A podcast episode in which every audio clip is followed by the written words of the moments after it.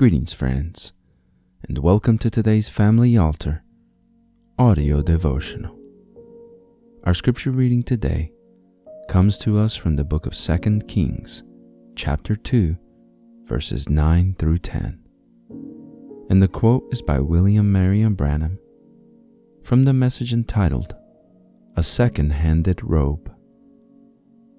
This message was preached on November the 25th, 1956. We hope that you are blessed today as you listen. And it came to pass when they were gone over that Elijah said unto Elisha, Ask what I shall do for thee before I be taken away from thee. And Elisha said, I pray thee, let a double portion of thy spirit be upon me. And he said, Thou hast asked a hard thing.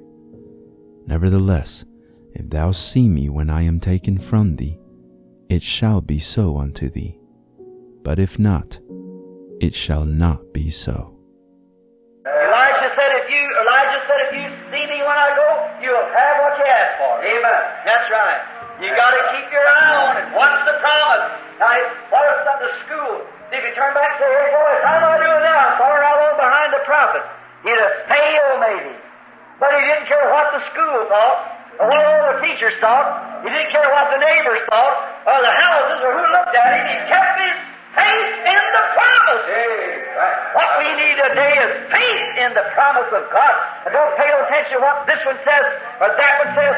As a brother said, a minister had two girls that were mute, and that the criticism on divine healing, that the children could not be healed. Don't pay no attention to the critics.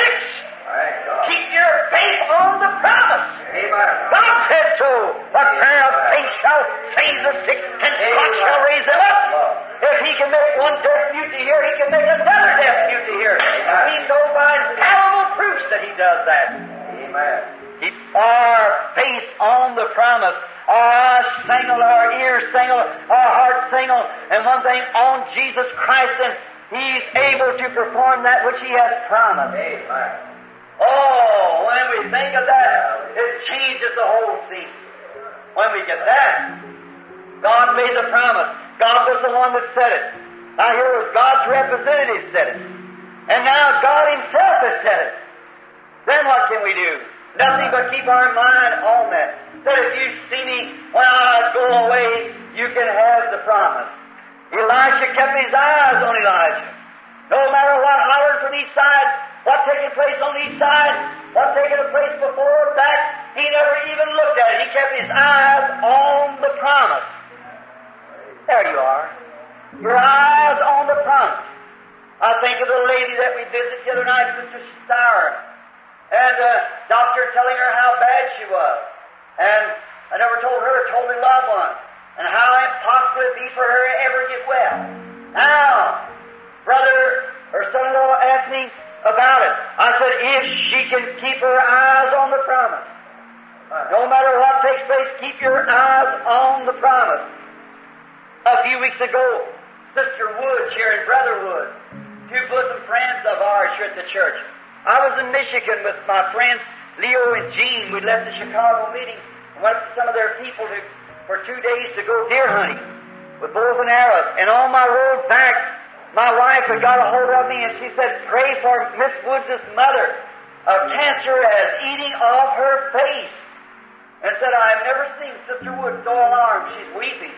Sister Woods has always been a hero of faith since God healed her boy a crippled leg and healed her with TB and so forth. But she had given down. There is the room that night we prayed.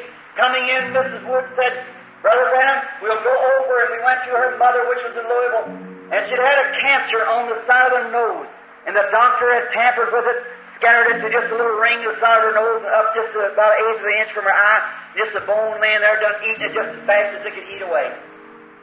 Go into the room, and I knelt down. I said, I want to speak to her alone. And I goes into the room to pray with the woman. And while in the room, I thought, oh God, if you just show me a vision of what's going to happen to the woman. Mr. and Miss Wood sitting on the outside, waiting to see what the visions would say.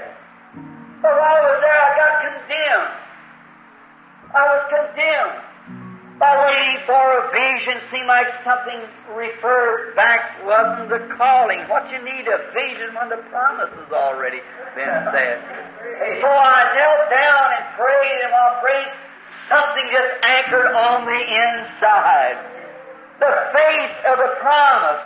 Come back out, and Mrs. Wood, when I told her about it, she said, Did you see anything, Brother Branham? I said, I never exactly seen anything, but I felt something that told me that his promise was true. And he was going to do it, and I believe that he's going to do it. And in a less than 24 hours, the end of that cancer began to break away and a scab form over. Cancers don't scab, you know, unless it's dead. So there it was now, and the woman is healed and home. What a wonderful Christ by keeping our eyes on the promise. God said so. We trust that you have been blessed by God's Word today. The devotional you just heard was derived from Brother Tim Dodd's Family Altar devotional book. If you are interested in a copy of your own, you can visit store.bibleway.org to order your own copy. If you would like to listen to more daily Family Altar audio devotionals and other spiritual message related content that we produce, we invite you to subscribe to the 10,000 Worlds podcast or visit us on YouTube, Facebook, and on our website at 10kworlds.com. That's the number 10, the letter K, and the word worlds.com. If you feel that this ministry has been a blessing to you and you would like to support us financially to help us deliver more and better content to you in the future, you may easily do so by clicking the Consider Supporting Us link in the description of this episode or visiting our website to learn more. It's okay if you can't support us financially, but would you do us a favor? Pray for us and share this episode with others so that they might be blessed as well. Lastly, don't forget to like, subscribe, and hit the notification bell button so that you get notified when we publish more content like this. Thank you, and God bless you.